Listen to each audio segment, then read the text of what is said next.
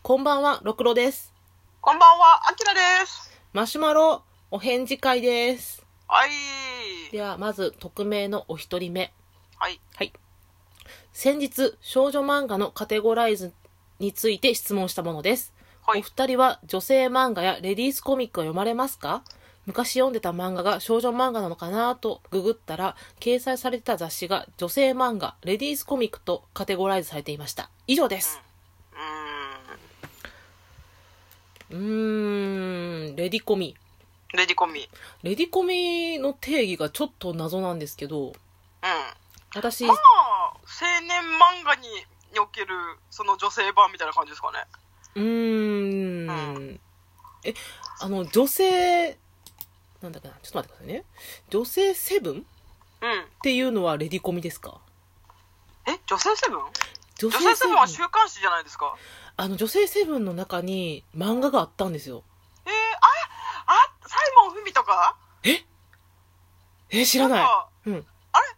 サイモンフミ知らないですか知らない。あ、知らないか。えーっと、サイモンフミとか、あ、なんか今すごい記憶戻ってきた。はい。戻ってきた サイモンフミは見てましたね。あ中二の時に、うん。えっと、レッドってやつが出て、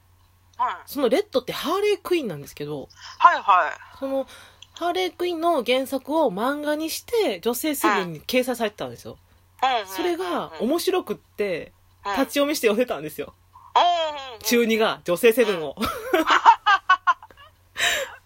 これを、レディコミか、お女性漫画って言ったらそうなんかな一応ウィ、ウィキペディア先生だとどうなってましたうあ、レディコミん。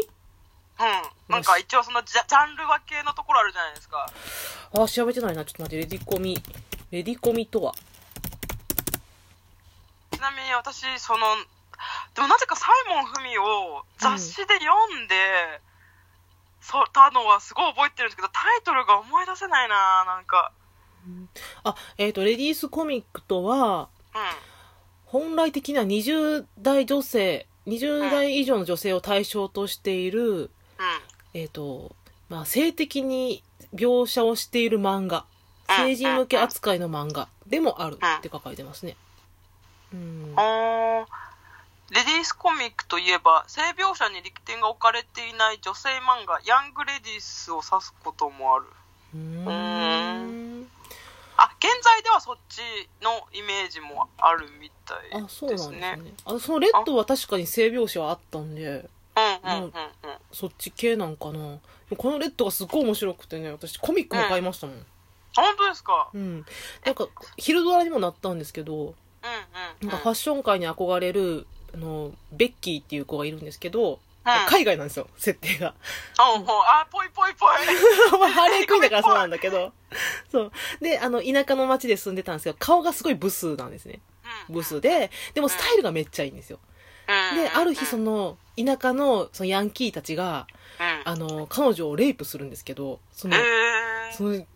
レイプの仕方がひどくて、あの、紙袋を顔に被せるんですね。お前の顔見たら萎えるから、みたいな感じで、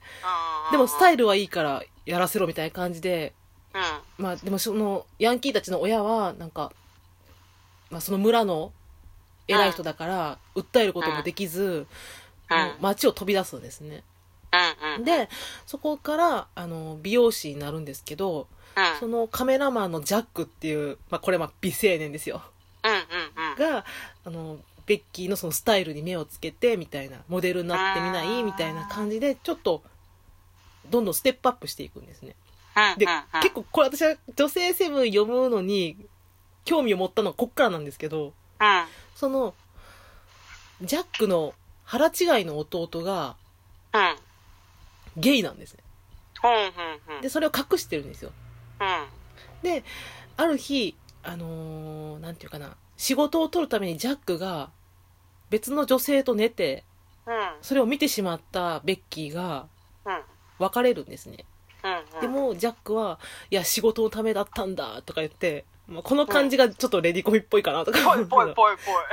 別に愛はないんだ、みたいな感じになるんですけど、まあ、ベッキーは許せないってなって、 そしたらその弟の、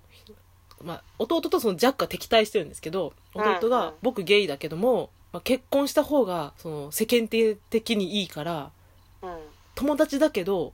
フリーで結婚してくんないみたいな感じで結婚するんですようん。うん。でそっから、まあ、ジャックと組んでたのに、まうあ、ん敵対してる弟と組んでみたいなその話がめちゃめちゃおもろいんで読んでほしい、うん。うん。気になる。うんレッド。レッドうん全なるほど6巻あ全全7巻か全7巻だなんかとりあえず私当時その漫画雑誌にハマりすぎていろいろ買ってた時うに、んなんか間違えてよく嫁姑のなんとかバトルみたいなのあるじゃないですかああはいはいはいなんかああいうのをなんか多分か買ってた気がしますねあとうんうん不倫がどうこうみたいな、ようそれ読みましたね うん、なんかで当時よく分かってなかった漫画なら何でもよかったっていう時はありましたねそうなんやだから多分読み切りが多かったからあんまりその作品としては覚えてないんですけど、うんなんかすごい、いうん、思い出深いなーって、へーうん、漫画はね全てを教えてくれたどのジャンルでも面白い面白いじゃあ次特命、はいお二人目いきますもういいえーこんばんは初めて投稿いたします多分お二人より少し上の世代の女ですは不い思議遊戯や金中など懐かしい話題で感慨深いですはい私は初めて買った少女漫画雑誌はリボンで星の瞳のシルエットなどが載っていましたがお二人の初少女漫画雑誌は何ですかよろしければお聞かせくださいということです、はい何でしたあリボンですね私もリボンですおおどの辺だったか覚えてますおめっちゃ覚えてますあの猫猫ファンタジアですおじゃあ私より早いわあほんまですかうん小私二天使なんかじゃないぐらいですねあでも店内もやってましたでも私が見た時多分もう「猫猫ファンタジア」の終わりかけかやってないぐらいでしたねああそっかあの、姫ちゃんのリボンがちょうど日比野さんに見つかったくらいの時。あれそうやったら早いんちゃうかなうんどっちかな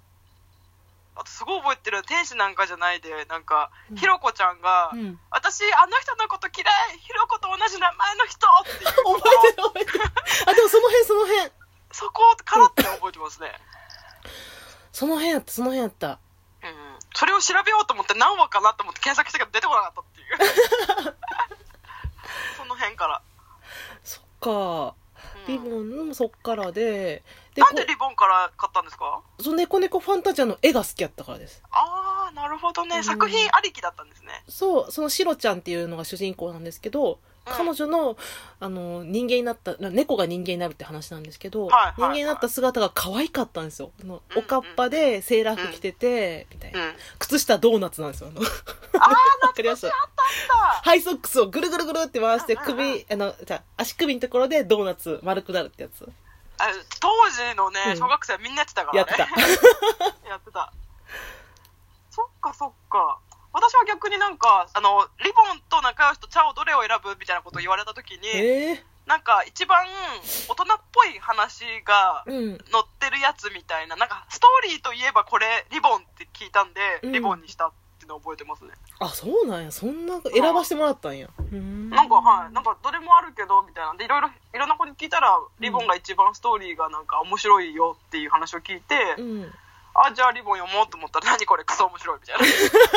あれ切れ気味だ感じでくそ面白い、うんうん入りましたね、あれ。あーこの方がおっしゃってる星の瞳のシルエットですけどはい。おそらく私が初めて買ったコミックはこれなんですよああ、そうなんですね。古うん、うん、うん。本で初めて買ったのが1巻やってあれですよねちょっとこの方星の瞳のシルエット好きやったらあのちょっと悪口に聞こえるかもしれないですけどくずみくうんんクズですよねって言いたい え、ヒーロ ーがヒーローがおークズ、クズミくんを悪口言う人は、あの、クズのクズってあの、カタカナでクズミって呼んでます から。え、性格、ひどいんだ。え、ひどくは、ひどくはないですけど、あの、だから大人っぽい漫画だったじゃないですか、リボンってうん、。うん、うん。で、あの、私この、ヒイラギアオイ先生っていうのは、女性漫、少女漫画の足立みつるやと思ってるんですけど、ああ、う、うんうん。ん、あ、の、セリフで説明しない。情景だけ髪の揺れとか、うん、ひょ主人公の顔とかその風が揺らいでるしだけでそのその主人公の気持ちがわかるっていうのを書くのうまい人なんですけど、うん、あこのくずみくんは、まあ、リボン雑誌で初めてやったかどうかわかんないけども、うんヒロインと初めに付き合わないんですよああ、そうなんだ。ヒロインのへー親友と付き合うんですよおおすごいすごいそう。でも、それも好きじゃないのに付き合うんですよ。あらだからクズミって言われてるんですよ。あらそれはクズと言って差し支えないでも当時はその、しヒロインの主人公めっちゃ嫌われとったんですよ。あ ーいや、くずみくんはそのヒロインとくっつかなきゃっていうことで、めっちゃ嫌われとったんですけど、そうなん大だうん人になって読み返したら、いや、くずみくんクズじゃねみたいな。えー、そうなんだ私うん。平木葵先生はなんか今ちょうどうん。銀色のハーモニー読んでるんですけど、うんうんうん。あの星の瞳のシルエット読んでないんですよね。あーじゃあ読んでほしい名作はうんあの読もう読も面白いですよ、本当に。う。うんうん。でも本当になんか情景ですよね。なんそうかまあ風あ耳を澄ませばとかもそうだけど、うん。このもう絵で説明するというかそのセリフに頼らないところがやっぱり。そうやうん、の。あなんかね、どっか卒業式かなんかのシーンで桜がブワーってなびいてるところで、1ページぶち抜きとかあったんですけど、もうそれだけでも絵になるっていうか、ううんうんんうん、このかすみの気持ちとか、そのくずみくんの気持ちとかが、その絵だけで現れてるっていうのがう、んうんまあ、だから当時で言う、当時っていうかまあ三角関係の話ではあるんですけど、うんうんううん。んあれもう12分近くないですか？やばいですね。 まだちょっとあの読めてない方がいるんですけども、その方はまた次にお話しさせていただきます。あ今回結構話し ましたね。話しましたね。あーいや、はい面白い。ではまだまだお便りお待ちしておりますので、はいお。待ちしております。ありがとうございます。文句もお待ちしており ます。待ってます。待ってます。さよなら。はい。